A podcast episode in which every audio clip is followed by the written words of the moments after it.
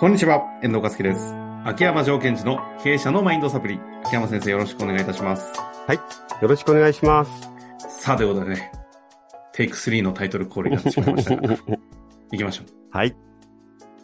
今日はね、アカデミアちょうど終わったばっかりですので、うん。前回のテーマ、ちょっと触れながらダイジェストやりましょうか。そうですね。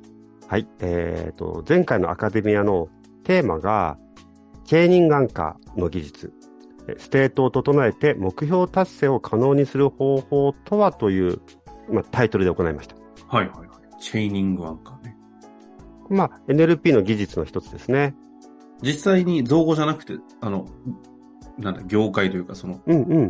その世界にある言葉なんですね。そうですね。。NLP の中中で、あの、アンカーリングって技術があって、その中の一つですね。うーん。じゃあ、まず、どんな感じから行きましょうかな。そ何なの？とか？そうですね。あと、何のために使うとかですか？どういう場面にっていうのは分かりやすいかな。技術ですので。はあ、はい。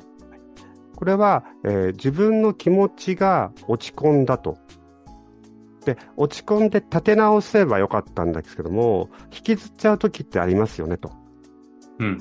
例えばこう、なんであんな決断したのかなとか、なんであそこでこれ言っとかなかったんだなって後悔してると。でも、いやいやいや、そんなこと気にしてたら、目の前のことが進まない。目の前のことを集中しようと思って少しやり始めると、またそのことが思い浮かんできちゃって、また後悔始めてなかなか進まないっていう時に、まあ一つ使う技術としてあります。もう、そんなの、仕事してたり、生きてたら、もう、もう、日々それじゃないですか。そうですよね。うんで、これって、こう、ちょっと落ち込んで、また元に戻れるんだったらいいじゃないですか。はいはいはい。で、このすごい落ち込んじゃったけど戻れないっていう時にこれを使っていきましょうということなんですね。すごい落ち込む。どのくらい落ち込んだ場合ですかって聞き、聞いても仕方のない質問ですけど。もう、ちょっとこれは、今落ち込みすぎてて目の前にやらなきゃいけない仕事手つかないぞとか、そういうような、うんあの、そうそうそう。支障が起きるようなレベルですか？そうです。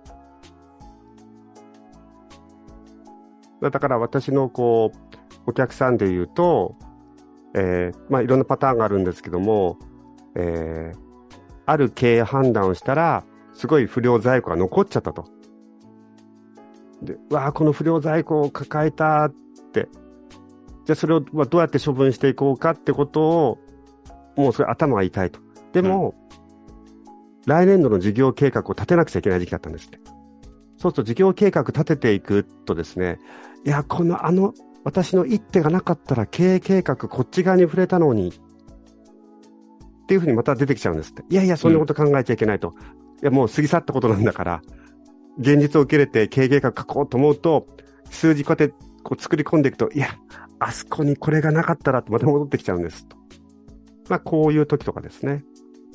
そういう時に場面としては分かったんですけども、うん。そこからどういう形に持っていくんですか？はい。で、これは、まず、えっと、考え方としては、こう、自分が、こう、ミスや後悔で気持ちが引きずられてしまって、目の前のことに手つかないっていう時っていうのは、どういう意味かというと、今の状態ってあるじゃないですか。後悔しちゃってると。うんでも本当は目の前のことに集中したいっていうステートがあると。このギャップが開きすぎちゃってる時にこれが起きるので、だからこれは段階を追ってステートを変えていきましょうという技術なんですね。うん、うん。じゃあ、然るべき、うん。欲しいって言ってもいいのかな？うん。その、然るべき欲しいステートを手に、そうじゃないからこそ、その、ステートの、この、ギャップを埋めるってことですか？そうです、そうです。あの、ちょっと余談いいですか？昔、大失恋をしたことがあって。おー、余談ですね。え、えーいいんですか？そんな話しちゃって。大丈夫だと思います。あーろんな意味でもう、もうぜひ、その回にしましょいやいやいや、しないでください、しないでくださう。おひれ、はひれで。い。いやいや。で、まあ、お勤めをした時ですね。はい、はい。ちょっと待って、本当にリアルな話。すごい告白ですね。やべえ、顔ちょっとが赤くなってき今、ちょっとリスナーの方、ドキドキしてる方いるんじゃない？た。なんなんで普通です、普通。で、うん大失恋して、はい、はでい。、あの、その時は、まあ、仕事的にも、上り調子でバリバリ行くぞっていう気持ちだったんですけども、失恋して、うん。会社に行くと。うん。で、会社に行って、さあやるぞって言うと、もうそのこと思い出したんですよ。ああ。もうそうすると手つかなくて、本当に大失恋じゃないですか。ほとんど、うん。もうトイレに行っても、うんはーって、なんか、うん。さ1時間ぐらいこう塞ぎ込んであ、でもね、ね、ちゃんと仕事してください。あ、仕事になんかそういう状態の時ですから、ね。そうそう。うん。で、戻って、うんまたやるぞーって、そこでしばらくやってくると、はっとか言って、まあそんな時あったな、みたいな。おうおうおで、その時に、いやいや、過去のことは何とかで仕事に集中しろっても無理な話じゃないですか。うん。ぐらい、ギャップがある時とかね。ああ、ちょっと大げさに喋ってくださってると受け止めますが、事実だとすると、相当、いや、例えやばいばですよ社会人、えしょあの、い若い頃ですね。そうです。例えば、じゃあこれがビジネスの時に、本当に期待してたりとか、あとは一生懸命、なんていうの？ずっと一緒にいたビジネスパートナーがいきなり辞めちゃったとか。そうすると、本当に落ち込んでしまう経営者の方っているじゃないですか。うん。うん。ああいつがいてくれたらなとか。うん。まあ経営者っていうか人ですからね。うん。とにかく落ち込むときは落ち込みますからね。で、その時に、このチェーニングアンカーっていうのは、いきなり、今その悔やんでる、落ち込んでる状態から仕事に集中っていう風にボーンって持ち上げるんじゃなくて、その車のギアをこう一つずつ入れていくように、例えば後悔っていうステートから落ち着くっていうステートを入れて、落ち着くっていうステートから安心、安心っていうステートから集中。例えばですよ。こういうふうに、その自分の気持ちに寄り添いながら、ステートをチェンジしていくというのが、このチェーニングアンカーですね。ステートを何？こう鎖的に、段階的につないいでいくっていう。うん。ええそんなことできるんですね。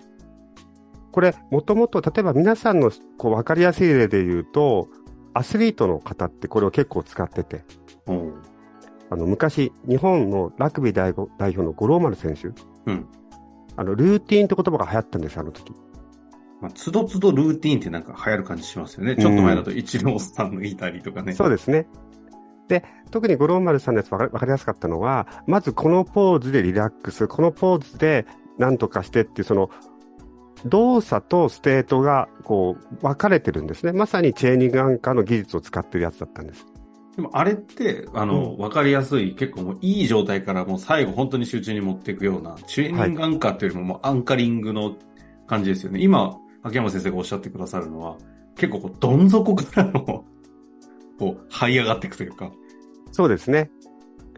ただし、まあ、アプローチと方としては似てます。例えば緊張してるという状態から超、超、超集中じゃないですか。集中。うんうん。私たちの常人では考えられないぐらい集中。恐ろしい緊張って、恐ろしく落ち込んでるのとあんま変わんないぐらい、はい確かに。観客の人がいるとか、これ外しちゃったら、チームが勝てないっていうプレッシャーというところから、もう超集中みたいな。なるほどね。だからあのシーンを見てると、今私みたいなちょっと安易な見方で発言しましたけど、沖山先生から見ると、どん底に落ち込んでるぐらいの凹みと、あの恐ろしいほどの緊張感と、本当にパフォーマンスを最大化するときに頂点まで達するステートっていうのは、同じような見え方してるってことですね。そうです、そうです。ああ、なるほど。それは全然その目線でも見てるってないですね。だから、それぐらい、こう、高めていくとか、練っていくってことが必要なので、えっと、動作の中に思考を入れないようにしていくっていうのが、あれのこのチェーニングアンカーの一つの特徴なんですね。うーん。あの、セッアンカーリングをセットしといて、その場面では発動しかさせないんですよ。振り返りとか、言語も使わないぐらいな感じ。あ、ほとんど。なるほど。思考を使わないって今おっしゃいましたもんね。はい。思考を使っちゃうと、またそこで思考が広がっちゃうので、うんうんうん。あの、お茶の作法じゃないですけども、もう体の動作を使うことによって、スイッチが入れ替わっちゃいますよということを前もって準備しといて、準備しといたものをその場ではただただやる。そう思うとやっぱりなん、あの、日本のね、銅のつくようなものの型っていうのは、実はその側面から見ると、アンカリングされていっているはいとも見れるかもしれないってことでいやすね。、本当そうだと思います。ですから、本番になると考えないってよく言うじゃないですか。考えないっていうのは、その裏ですごい鍛錬をして、そのスイッチを作ってきてるから、もうあとは押せばいいんだよぐらいに、こうもう練り上げとく。確かに、でもた、空手一個取ってもね、こう。十字切って入っていく、あれがなかったらなんか、なんかこう、ど、どっからスタートするんだこれみたいな。かもしれませんね。その動作がないと、自分のスイッチどうするのということにおいては、その実は人間の体っていうのは、動作がトリガーというかスイッチになってステートを変えていくっていうことに適してるというか、そういうシステムを持っているということらしいんですよ。これ先ほどの、あの、トップアスリートみたいな使い方ではなくて、こそ、どっちかというと、うん、あ、それこそね、秋山先生が、あの、どん底の恋愛で落ち込んでいる時のように、いや、ビジネスの話ね。そこからこう上がっていく時っていうのは、はい、ある程度、要は、言語は使っていくんですか？こういうパターンは。あ、えっと、セットするときには言語とかをしますが、発動するときにはもう言語とか使わない。体の部位だけですね、ほとんど。まあでも当時はそういう能力がない時期ですよね。もちろん。まあ、ただただ落ち込んでたと。落ち込んで。もう申し訳ないんですけど、そっちの方ばっかり気になって。いやいやいや、もう。そっちにアンカリングしてやろうかなって。もうすごいですよ。息吸うじゃないですか。はいはいはい。息吸うと、もう体の真ん中に穴が開いてる感覚があるので、普通に。息吸うと、抜けてくる。そうそうそう。スーって、お開いてる開いてるって。ああ、でもやっぱ秋山先生ってあれですよね。あの、なんて言うんだ。感覚が微細に繊細すぎるぐらいなんでしょうね。だって、だから本当に感じたんでしょうね。呼吸吸ったら穴から抜けて出るぞっていう。いやだからこそこういう仕事ができるんだなと思いますが、まあ、最後になんかどうですか、はい、チェチェイニングアンカーについてちょっと総まとめ。はい。まあ、今日はね、あの、技術の紹介ということなんですけども、まあ、皆さんがまず、えっと、知っていただきたいのは、そのステートを変えなくちゃいけないとか、気持ちを切り替えるというときに、一気に、例えば、なんか、えー、怒ってる。うんうん、そこからなんか穏やかっていうのは無理な場合は、段階を踏んでね、まあ、チェーニングアンカーっていう技術じゃなくてもいいので、まずは例えば、私はこういう段階、次こういう段階、ちょうどこう、マニュアルの車のギアのイメージでも構いません。ちょっとわからない世代の方も、リスナーの方もえー、大丈夫かな？一足から五足とかね。じゃなくて、こう、ステップアップしていくとか、わかります？よ、はいはい、ポケモンで言ったら、第一形態、第二形態。いや、いいです、無理しなくて。一生懸命。頑張ってみたのに。なるほど。まあ、形みたいに、こう、自分のこの、流れるような形で、ステートを変えていくという考え方があるんだということを知っておいてください。なるほど。はい。まあ、何か困った時にチェーニングアンカーね、ちょっと頭によぎるといいかもしれないのでね。はい。なかなか 自分じゃできなそうだなっていう感じがしますね。聞けば聞くほどね。ぜひ、あの、ちょっと調べてみていただいて、またなんか質問とかありましたら、どうやってやるんだとかね、はい、もしありましたらお待ちしておりますので、ぜひいただけたらと思います。じゃあ今日のところは終わりましょう。はい。ありがとうございました。ありがとうございました。本日の番組はいかがでしたか？番組では、秋山城賢治への質問を受け付けております。ウェブ検索で、秋山城と入力し、検索結果に出てくるオフィシャルウェブサイトにアクセス。その中のポッドキャストのバナーから質問フォームにご入力ください。また、オフィシャルウェブサイトでは無料メルマガも配信中です。ぜひ遊びに来てくださいね。